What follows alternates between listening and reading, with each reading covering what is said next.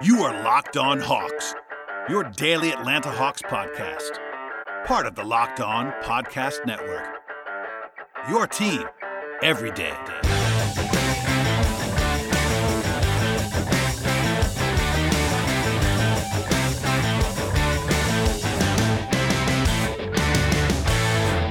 Hello, friends. Welcome to episode 1160 of the Locked On Hawks podcast. I am your host, Brad Rowland, coming to you on a Monday evening into Tuesday. And thank you, as always, for making this podcast, Locked On Hawks podcast, your first listen each and every day. Check us out on Apple Podcasts, Spotify, or wherever you get your podcasts. Today's show will break down what became a nice win for the Hawks 121 to 114 over the Milwaukee Bucks, a come from behind victory for Atlanta to stop a dreaded losing streak. In fact, the Hawks had lost 10 straight at home at State Farm Arena, their longest home losing streak in 17 years. That's a long time. They lost five games in a row overall. And for large portions of this game, they were in trouble. They trailed by as many as 14 points. They didn't lead in the game. They had zero leads in the game until 4:37 remaining in the fourth quarter, but they closed it out in a 34 to 17 run after Trae Young returned in the fourth quarter. He was fantastic down the stretch, and that rounds out what became a nice seven point victory for the Hawks that included three straight awesome offensive quarters after a slow start. So we'll get into all the particulars as always, but one quick thing here is to plug this podcast. In addition to just subscribing, just a couple things to plug here. We had a Cam Reddish recap show that was sort of emergency podcast on Friday. We had some full audio from Travis Schlenk over the weekend. We had recap podcasts of the entire weekend on Sunday night into Monday. Tyler Jones joined us last week for a two part episode. We've done eight episodes in the last eight and a half, nine days. It's been very busy on the podcast, and uh, please tell your friends about the show. Thank you for listening as always, and we'll dive in now to the game itself with some pregame context. The Hawks were without both Bogdanovic and Capela in this game. Not surprising after they both missed the last game as well. Bogey with the knee soreness, Capela with the ankle in, the ankle sprain that he's out with right now. They ended up changing the, the rotation though a little bit in this game, and that started out at the very beginning of the contest with starting Onyeka Okongwu at center. As you might have heard earlier this week or into last week, I think that was the right decision. I would have started him over the weekend. They started Gorgui Dieng. I didn't have as much of a problem with, with, it as some people did. People thought it was like, you know, just crazy that, that they might do this. And um, I would have started Okongwu. And in this game, Dieng didn't play at all. In fact, they shortened the rotation out a lot, which we'll get into later. But Okongwu was awesome in this contest. Um, not like a 30 point game or anything like that, but if you watched the game, you saw the impact that he made on the defensive end of the floor in particular. And it was good to see him play very well. And coming into the night, the starting lineup in this game, which was Trae Young, Kevin Huerter, DeAndre Hunter, John Collins, and Okongwu had played seven minutes together. Now, obviously, a lot of that has to do with player availability because Okongwu was out, Hunter was out, etc. But still, that's a wild number um, for a lineup that should see some real usage. Uh, I think when Capela comes back, obviously he's, he's going to be starting again, just based on you know the hierarchy and all that stuff. But um, this is a group that's going to play more together. You'd imagine in the future, and it was a good start for that unit in this game. Um, no Jrue Holiday from Milwaukee, obviously a big loss there, but the Bucks were still favored in the game, even after losing five of the last seven games in their own right. Milwaukee was about a five-point favorite in Atlanta, according to our friends at BetOnline.ag, and that was appropriate. The Hawks have been, of course, playing so poorly recently that even even with the Bucks kind of scuffling in the last couple of weeks, Milwaukee is the reigning champion. They're playing much better than the Hawks are overall, better profile, etc. And um, while Jrue was out, you know that kind of balances a little bit with Capela and Bogdanovic. You know, obviously Brook Lopez is still out for the Bucks as well. But um, all that said, the Hawks even at home were underdogs, and they probably should have been in this game. So they won the game. That's uh, obviously a big, big credit to them. That was not a uh, out of line point spread though in my mind. Um, diving into the game itself, it was a very very slow start for actually both teams offensively. Um, the rest of the game, basically, the offenses were dominant, but in the first several minutes, it was a defensive struggle, or you want to say bad offense one of those two. The Hawks opened 2 of 14 from the floor and 0 of 9 from 3. They were only down by 4 though because the Bucks couldn't score either. They, they were they were 3 of 12 from the floor. I thought it was a pretty good process and tweeted as much um, along the way. I think the Hawks missed a bunch of shots that they're capable of making. That obviously positively regressed down the stretch of this game. But it wasn't like the Hawks were taking bad shots early or doing anything crazy. They just, they just could not make a shot particularly from three at the outset. Um, rotationally, it was Delon Wright and Gallinari as the first subs. They played Wright with Trae Young again as kind of a wing. They played Collins at center. In fact, they never went to Gorgui Dieng in this game, so it was Okongwu and Collins at center for all 48 minutes. Um, Okongwu played 36 of them. Collins played 12 minutes at center and 19 minutes at the four. Um, then they played TLC and Lou Williams to run the, run the rotation out a little bit. Um, but they started they started scoring a little bit more on offense um, at the middle of the quarter. But the Bucks got a couple of easy ones, went up by eight points, and uh, in fact uh, Middleton got off a little bit on TLC and on Lou Williams on a switch at one point. So defensively, it was um, there were some issues. I'll say it wasn't fantastic, nor was it terrible defensively in the first quarter. But the Hawks were one of twelve from three um, in like 10 minutes. So they were actually bombing. They just couldn't make any shots from the perimeter. But they were, they were down nine at the end of the first quarter because of the offense. Again, they were 2 13 from three in the first quarter with five turnovers. That's a bad, bad number for this Hawks team. And they scored 17 points on 23 possessions, which is really bad. And uh, Huerter and Collins were 0 of 8 in the first quarter combined. Things improved for both of those guys the rest of the way, but a slow start to be sure. Um, in the second quarter, they brought Huerter back to begin the second quarter, and they only played nine guys. Again, again, no Dieng in this game. Everybody else played in the first half. In the second half, there was no TLC. So really, he only played one stint in the entire game. It was four minutes. So for the most part, it was an eight-man rotation for this game, and that's that's obviously doable when you don't have foul trouble, at least crazy foul trouble, and you have guys who are capable of playing 30 plus minutes. But I'm not sure if they will do that all the time. But they, there was definitely some urgency in this game, and that kind of uh, showed itself in the rotations. They trailed by as many as 11 early in the second quarter, um, and they kind of went to this weird offense-only lineup in the second quarter with Trae, Lou, Huerter, Gallinari, and Collins playing together. Um, the offense did improve in that stretch. Huerter made a three after he uh, had, had, that slow start we talked about a second ago. But defensively, it kind of cratered a little bit with that group, which is very predictable. I don't think that there's really any reason um, with any kind of relative health on the roster to play Trae and Lou together really at all, especially in the first half. Um, but then to, to, also throw in Trae, Lou, and Gallo without Capela and without even Okongwu out there is just kind of asking for trouble. Even if I think Collins is an underrated defender, it's not to like he's going to like change the game defensively at the five. So they allowed 14 points in six possessions at one point, which is kind of indicative. Um, that won't always happen, but it was probably appropriate for what that group is able to do defensively. But the Hawks did finally wake up from three. Collins had a great sequence in which he had a block shot and then hit a three on the other end of the floor. The Hawks were six of nine from three in one stretch after opening that one of 12 push. Uh, Okongwu had a couple nice finishes. They couldn't slow Giannis down, including Okongwu in that stretch, but nobody really could. He had a great game until late for the Bucks. There was a five point swing that I kind of circled early. Trae couldn't get a layup to go in, uh, and then Milwaukee to three to go back up by eight points. That was kind of a red flag for me.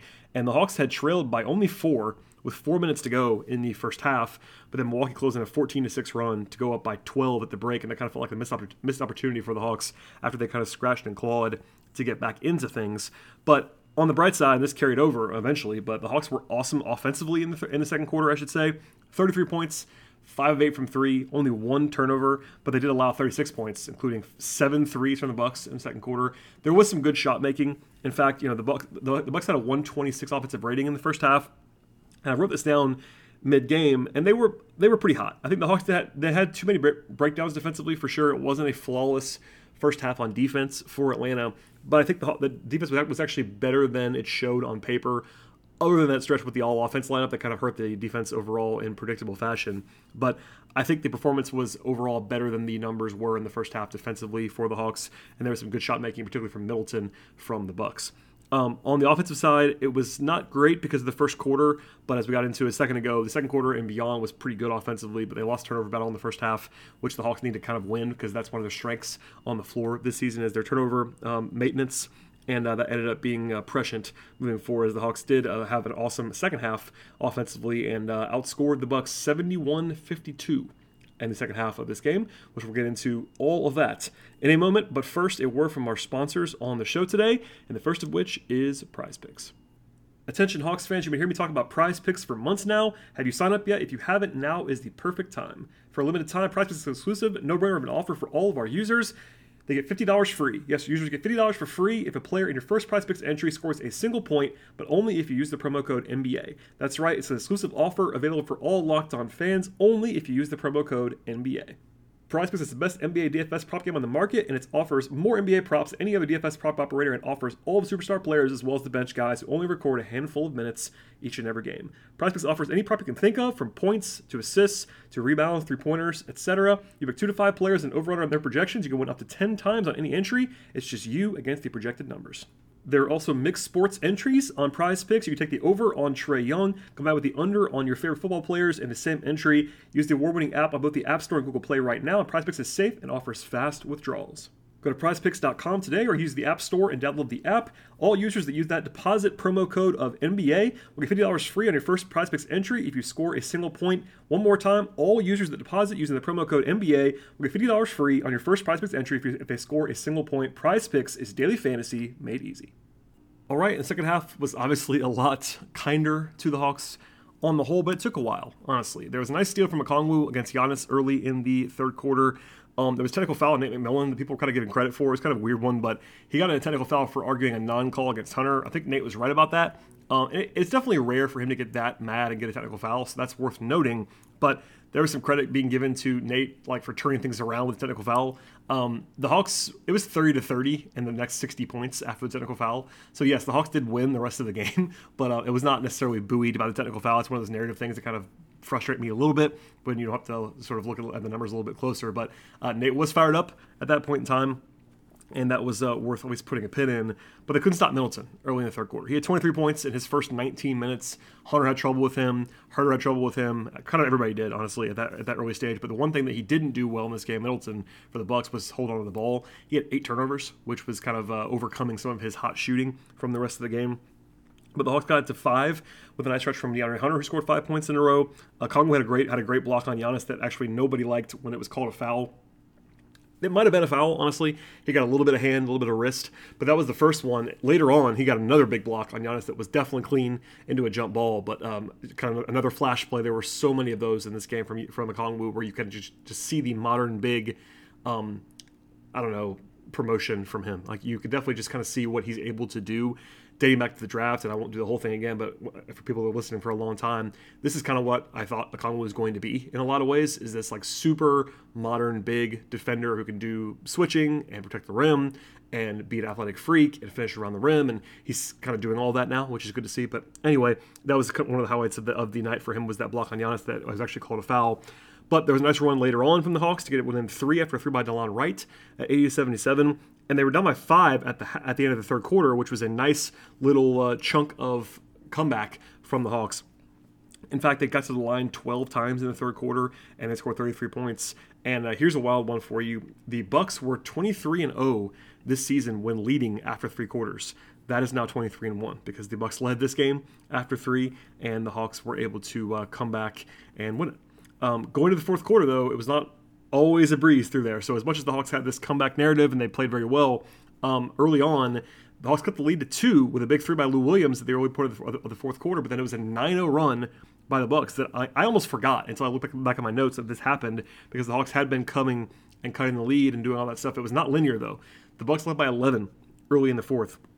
And then Trae came back in with about nine minutes to go, as I mentioned at the top of the podcast, and the Hawks were down by 10 when he when he returned. And it hung in that range for a while and then things swung in Atlanta's fashion in a hurry. So Gallinari had a three point play, the Hawks got a steal, and then Huerter hit a three, and that run got them back within three. Um, they went back to the, to the starters with Gallinari in place of Collins. And by the way, they closed with that group. Collins was not on the floor until the final like 30 seconds of the game. It was a lot of Gallinari, and he was very good in the second half of this game. Um, there was one hiccup when Okongwu fouled Khris Middleton on a three pointer. That's one of those rookie things that Okongwu still has lot, still has a lot to learn. I just said he was awesome in this game, and he was, but that was one bad moment for sure. And he's been some, he's been pretty foul prone at times, but aside from that, it was all good from this from the Hawks in that stretch. Seven more, seven more points in a row.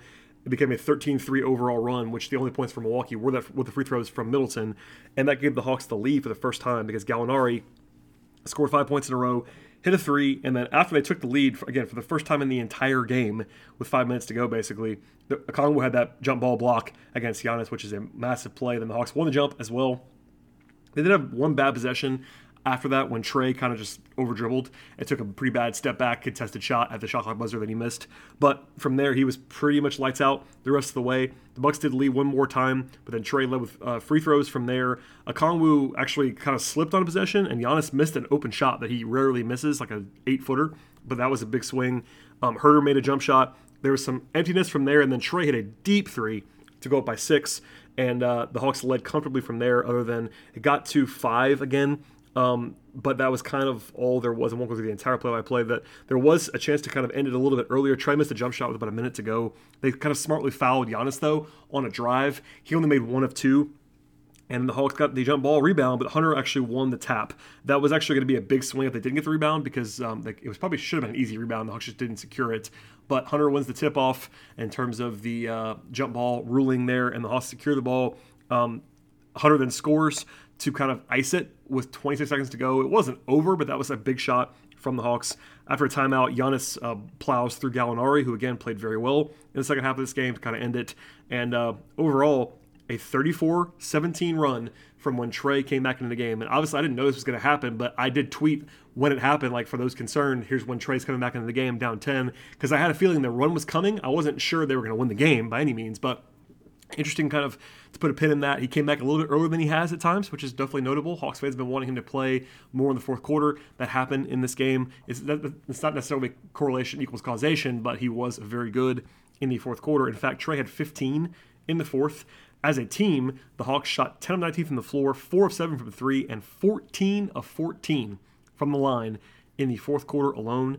In the second half, they were unbelievably good as a shooting team. Uh, from 3, 53%. That's for for an entire half.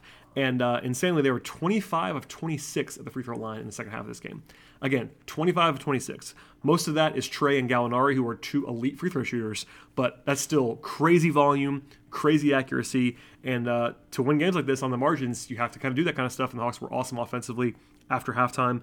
In fact, it was a season high for Atlanta with 71 points in the second half of this game. Also, a season high of fourth quarter scoring with 38. And given the fact they were playing against Milwaukee, yes, Milwaukee without Jrue Holiday, so they're not, they're not quite their normal self, but still a, a well conditioned, strong defense that the Hawks were able to exploit a lot at the line. And they, they certainly got hot from three. Um, but Gallo in the second half was awesome. Had 12 points on three shots from the floor, three of three, and then five six at the free throw line. So all kinds of credit to go around. But the offense uh, was fantastic.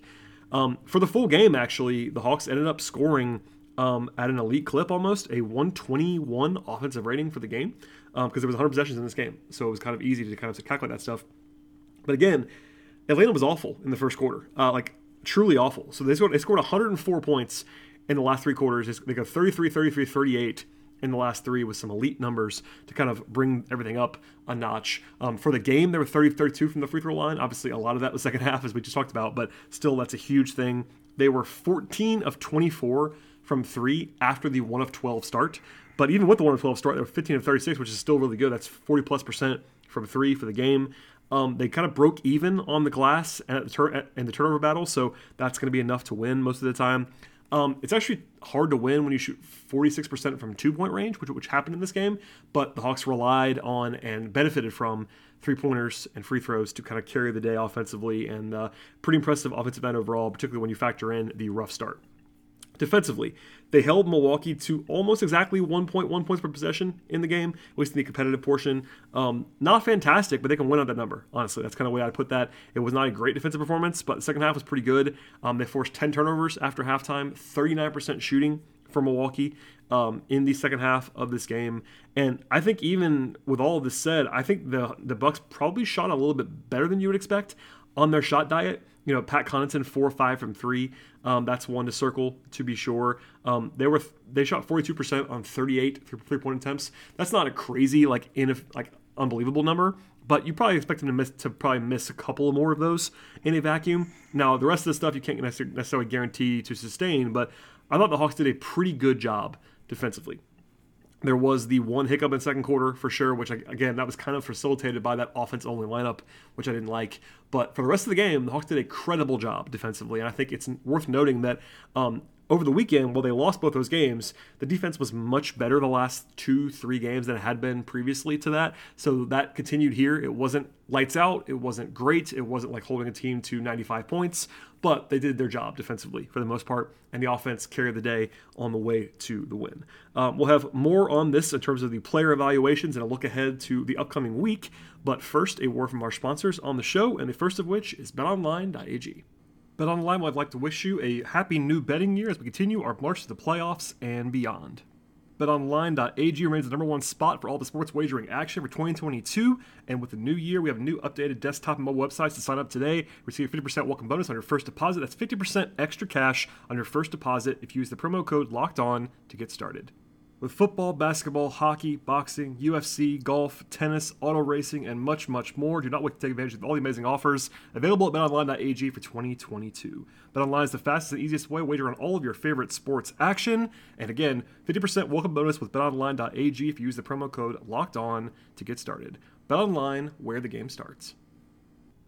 All right, and we'll close the podcast up with some individual breakdowns again, we talked about this earlier, but the Hawks only ran eight guys in the second half, and TLC was the casualty in the rotation, and that's fine. There are some nights when you only need three wings, and the Hawks did that in this game. Um, TLC being the ninth guy makes a ton of sense to me. I think he is better than Knox. He is better right now than Jalen Johnson, etc. You could argue maybe Skyler Mays, but the Hawks needed more size when they're playing Delon Wright and Lou both in the game. So that makes sense to play him. It makes sense to cut his minutes down a little bit as well. That all tracks to me. He was fine when he played, didn't do much of anything, just kind of was out there, played some defense. There was one bad play when he gave up a layup to Middleton, but um, yeah, nothing else to add there. Uh, both Wright and Williams played um, reasonable minutes. I thought. I thought Delon Wright was pretty good actually. Six points, Actually, made both of his shots from three, uh, two rebounds, two steals. Um, did his job as usual. That's something that I kind of wish that they would go back to Delon at the backup point guard spot. Um, I do understand it, as we'll talk about in a second, with Lou playing more because of Bogey being out. But I think Delon adjusts well to other roles, and in this game, he's been playing the wing the last couple games. That makes some sense. He is better than the other options at that spot, and I thought he did his job for the most part. Uh, Lou. Uh, it was better than it has been, let's just say. For Lou, he had eight points in 14 minutes three five from the floor, two of three from three. Uh, still give up a lot defensively, and I think um, there's probably a little bit too much credit assigned to him in certain comments after the game um, from players, etc. I don't think he was terrible, but I think, it, in fact, I think it was a, probably a better Lou game than it's been in a while. But he his defense is really really bad. it's it's a it's uh, I don't I don't want to go overboard uh, emphasizing it, but it really is uh, jarring to watch sometimes. But this is the kind of night that you can live with with Lou. Like if he's got it going offensively, you can play him.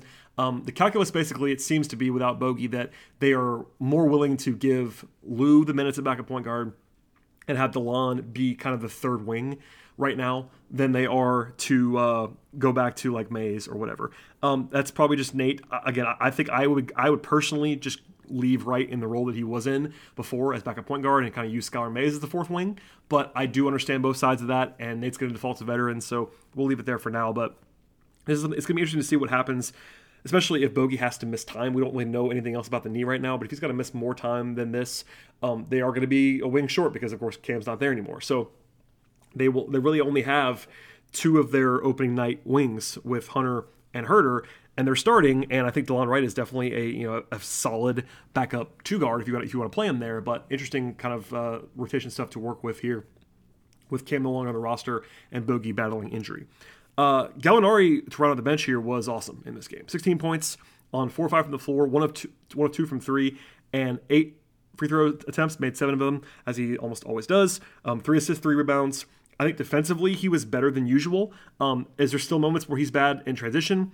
Absolutely. Are there still times when his uh, lack of foot speed really kills you? Yes, but I think he did a pretty good job on Portis and um, and on Giannis even at times in switches and that kind of stuff. And they didn't get him out of the game in terms of his offense. Um, they rode him down the stretch, and that was appropriate. I think when Gallo has it and he's playing well, and it's a good matchup for him, as we saw in the playoffs, even against Milwaukee, um, I think playing him more makes some sense. Um, and 30 minutes, and basically what they did here in this game was play six guys, 30 plus minutes and then two guys 15 minutes ish, and then one guy four minutes. So basically, they had Gallo as like a six starter, which is what his role was supposed to be all along. Now he's not been as good as that role has been recently, but in the last week or so, he's shown a lot more juice, and hopefully that's a sign of things to come because the Hawks could are definitely going to need him to make the run that they want to make the second half of the season. But he was really really good in the second half. I gave the numbers earlier, but 13 points I believe, maybe 12 points in the second half on high efficiency, playing a little bit better defense. He was dialed in and um, gives them a threat at all times offensively. The starters. Um, the two guys who struggled a little bit were Huerter and Collins, but both guys did a lot of good things as well. Uh, Huerter just didn't have his shot in this game. He was actually two of eight on twos, which is weird for him, but made three threes after starting 0 of three. Um, he actually made his next uh, three of his, I think it was three of his next four, maybe his, maybe his last three threes. He was hot late by 13 points, eight rebounds, three assists, two steals, and a block. Some nice moments defensively for him. A game high plus 19 is probably a little bit misleading, but I thought Huerter was better than his shooting numbers indicated in this game. Um, Collins actually was three, 515 as well, so kind of a rough start for both those guys. In fact, I think at one point they were like 0 of 10 or 0 of 11 from the floor combined, Collins and Huerter, um, which doesn't always happen. Um, funnily, John actually tied his season high with 12 rebounds And I think he had 12 rebounds like mid third quarter. So he didn't play a ton in the fourth, but uh, a weird kind of proxy thing there. But led the team with rebounding, 16 points, three block shots, did have two assists as well. Just didn't have his uh, normal efficiency, but still uh, managed to make an impact positively across the board in this game. Um, DeAndre Hunter, I thought had some nice flashes. Had 20 points, didn't shoot it well. It was actually four of 11 on twos, two of six on threes, so that's below what you would want efficiency wise. We got to the line six times, made all six. Nine rebounds is good to see from him. Had a block shot, some good defensive moments on Middleton in the second half. I think it's uh, worth emphasizing that you know you're not going to stop Khris Middleton, but he's had their number in the last two years basically. And also there are a couple of possessions where Hunter got put on Giannis and it, it did not go well. And that's not a criticism of Hunter, but one of the things I was uh, hearing people was like, you know, why, why, don't, why don't they have Hunter on Giannis? And right now, it's a reminder that the Hawks like Hunter a lot more on wings and guards than they do on like power forwards. Um, Hunter does have good size, and that, that, gives you some versatility. But Giannis is much more likely to be guarded by a big. Um, like I think they're gonna, if they had a choice between putting Gallo on Giannis and Hunter on Giannis, they probably would choose Gallo, which is kind of hilarious when you think about it, because Hunter's obviously a lot better defender. But because Giannis's strengths and weaknesses, like he can't really shoot that well from the perimeter. Um, Gallo's just a lot bigger, and Hunter, just physicality wise, is going to struggle with someone like Giannis. But he was their best option on Middleton in this game, even though Middleton had a good game overall. And I thought Hunter had some really nice moments, especially late. He had five points in a, in a row that were big in the fourth quarter had a nice take to kind of ice, ice, things in the last minute as well. So nice moments there. And he, and by the way, post game, he was asked about his physicality. I think it was Chris Kirschner that asked him a question from the Athletic, and uh, DeAndre said he's not quite back to 100 percent in terms of um, his explosiveness from his injury last year. He says he's getting closer. That's uh, worth knowing as a positive for sure, but he's not quite to the same level of explosiveness. That's something to keep an eye on. Obviously, he's young enough where I'm not worried about that. But you know, in the next six months or so, you would hope that he keeps uh, getting healthier, getting stronger and more explosive as the uh, season continues. From there, the two stars of the night in terms of attention and also play on the floor were Okongwu and Trae Young. We'll go to Okongwu first 12 points, 8 rebounds, 3 assists, 3 blocks, a steal, plus 11 in 36 minutes. That is a ton of minutes for Kongwu, which is good to see in this game. Like I said before, they went without Gorgui Dieng, and this is a season high in minutes for Okongwu. No, it wasn't actually. He played 38 against the Clippers. I lied. Um, second highest number of the season for Okongwu. Um, did have five fouls by the end, but for a large portion of this game, he only had one foul. Um, and that was a big concern of mine in this spot, especially because he's guarding Giannis, and fouls have been an issue for him. He had the one bad one on Middleton on a three-point attempt but he was disciplined in this game. The flashes really were, you know, startling in terms of their impressiveness.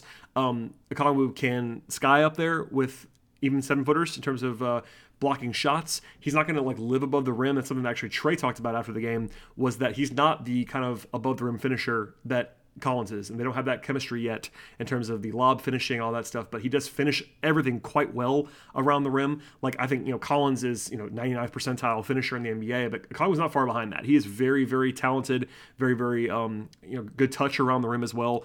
He's not going to be seven feet at any point, so don't worry about that. But it is, uh, you know, he makes up for it with his low center of gravity. He is physical. He is strong, which Nate pointed out after the game as well. And uh, it was a complete game for Okongwu. Like, it's like it's kind of funny if you just kind of watch the reactions to Okongwu in this game, you might have thought that he had 30 points and 20 and 20 rebounds. And yeah, he didn't have like the, the box score numbers, but I think defensively, he changed the game and it was obviously their best option against Giannis throughout the night. Um, he stayed on the floor. He also made just flash plays. The two blocks on Giannis are just like the memorable stuff that you want to see. He's finishing extremely well around the rim. So um, he's still a second year player who missed a lot of his rookie season and he still makes rookie moments and rookie mistakes, and that is okay. Um, this is a guy who the whole plan for Okongwu, if you're the Hawks, when you draft him in the lottery after a uh, in sort of a, shortened season and he was hurt when they drafted him all that stuff, it was all about long term. And no one thought that Okongwu was going to come in and be a starter in year two. And they have Clint Capela, who is a established high end starter at center, and this kind of flashes there it's great and that's obviously huge but this is it's all about long term you know long, we talked about it a lot when it happened like they're probably going to have to move on from one of them at some point, and my guess will be Capela. But um, is looking like the guy that they thought he was going to be. Now, you don't want to overstate it. I'm not going to tell you that he's already a star or he's anything like that. He, he's not quite there yet, but the flashes are what they are. Like he is extremely, extremely good uh, in terms of at his age and what he can do and the modern approach to the game and his versatility, um, both in scheme and what he can do on both ends of the floor. So I'll stop going on and on about this, but uh, basically, what I would say is if you want to know why I had him number four in the draft that year and why I liked the pick, while some, some people didn't always love that because they already had Capela, etc., I loved it, and I've always loved Okongwu, and this is kind of the reason why. He is uh, prototypical in terms of, yes, he's not seven feet tall, but in terms of the modern game, um, more on the perimeter, be able to move your feet, etc., protect the rim, finish, the touch that could maybe even be a shooter at some point. Um, the whole package was here tonight. So a lot to be excited about with Okongwu. And then lastly, Trae Young, um, kind of a slow start. In fact, they were kind of beating that over the head on the broadcast at times on TNT. And uh, I was trying, I was trying to watch the rewatch of that. It was kind of interesting to see all that. But um, Trae did not have a great first three quarters, but turned on in the fourth, had 15 points, ended with 30 points, 11 assists, four rebounds. Um, good to see him get back going because he's kind of struggled a little bit in the last five, six games before today. Obviously, he had the explosive, you know, NBA season high 56 point game against Portland, but ever since then, he's not had his best stuff efficiency wise. And even in this game, he was only two of six on threes and five of 11 on two. So it wasn't like he was perfect, but got to the line for 14 attempts, made all 14. Passing is what it is. 11 assists is uh, elite. He's one of the best passers in the league and um, made huge plays on the stretch. The big, you know, the 30 footer to go up by six was probably the single biggest shot of the game in the final two, three minutes of this contest. So Trae with a star turn in the fourth quarter, as he's always prone to do, and just good to kind of good to see him get his feet under him after a couple of struggling games by his standards. So um, that's it for the players in this game. But uh, again, a very nice, complete win for the Hawks, particularly when they had to come back to do it. They closed the game out effectively, and that's been a bugaboo for this Hawks team this season. And, you know, all problems are not fixed. I want to say that right now. Like this is one of those games I got a question immediately after the game. Like, is this a potential season alternating win for the win for the Hawks? My answer is: Is it potentially that? Sure. Is there a world in which in a month we look back and say, you know, the season flipped on January 17th, MLK Day, with that win over Milwaukee? Yeah, that's possible. Um, do I think it's definitely going to be the, the, case? I don't know. It's one of those things where I wouldn't say definitely by any means. Like the Hawks could lose the next, the next game and we're back where we were, but it's one of those things where if you want to circle this one as a, a, time of optimism and momentum shifting, it could be that for sure. It was a really good win. You're an underdog. You're beating a really good team that's established. They were um, not full strike, but close to it. You, you do it in your home building, get some uh, fan support going on a holiday, national TV game, lots of good moments from players, etc. So uh, it's a good time to be getting this win for Atlanta, but it's a good reminder that they're also 1825. They have a long way to go. Um, I'm not trying to pour water on it. It's just one of those things where this is this is one win that they needed badly. They had to get a win at some point along the way here, and uh, getting a win against Milwaukee in this spot is a good one. But um, it does not stop here. They have a lot more work to do, and uh, I'm sure they all understand that at this stage.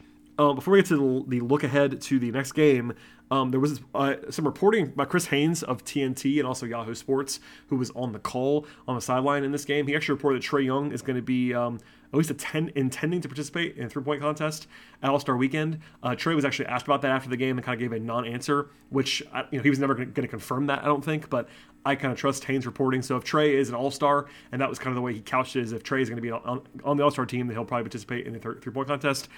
I would bet on him being on the team and and shooting in three point contests, but obviously it's still a little bit early for all that. Also, Haynes reported that the Hawks and the city of Atlanta are going to bid to host an All Star game as soon as they possibly can. And the first one that's available is 2025. Of course, last year they hosted the All Star game, but it was not really an All Star game. It was kind of um, put together because of the pandemic, and it was uh, not a full ticketed event, not a full slate of weekend activities, etc. And I'm sure the Hawks and Steve Koonin and Tony Ressler want the uh, full shebang. So that'll be happening. It looks like probably in the near future with the renovation that happened a few years ago at State Farm Arena, etc. Okay, that's all out of the way. Next game on the agenda for the Hawks is Wednesday against the Minnesota Timberwolves. Minnesota is playing pretty well. It's like a 500 team right now, but with a pretty good point differential. They actually play a back to back though. Minnesota plays in New York on Tuesday against the Knicks. On a uh, there's only two games in the NBA on Tuesday because of the jam packed MLK Day slate. So if you are a basketball watcher, it's going to be the only game you can watch if you want to get a look at the Timberwolves uh, a day before they play the Hawks. Tuesday 7:30 against the Knicks. That's one to keep an eye on. So that's a back to back for Minnesota. That, that's a, a pretty interesting um, setup for the Hawks. I think Atlanta will be favored in the game as long as they are relatively healthy because they'll have home home court, no travel, um, travel for Minnesota, etc. And we'll see how that goes. But uh, Anthony Edwards coming back to Atlanta for the first time uh, this season, uh, obviously local products, etc. And then uh, this is the best Wolves team in a while. So that's uh, worth, worth keeping an eye on in the future. I think I might have a podcast in between now and then, but at a minimum, my next show will be after the game on Wednesday. I think I will probably have one between, but no, no promises. This is a very hectic time of year for me. Um, outside of this podcast. So just keep that in mind. I will try to update people on the show as well as on my Twitter feed at BT Rowland for the show updates. But the best thing you could possibly do to make sure you have the podcast in your feeds is to subscribe to the show via Odyssey or Stitcher or Apple Podcasts or Spotify, wherever you get your podcast. Let us know that, and I, sh- I should be there. Um, please follow the show on Twitter as well at Locked On Hawks. Follow me on Twitter at BT Rowland. And uh, yeah, with all that said, we'll uh, sign off for the evening after a nice win for the Hawks, and we'll see you next time.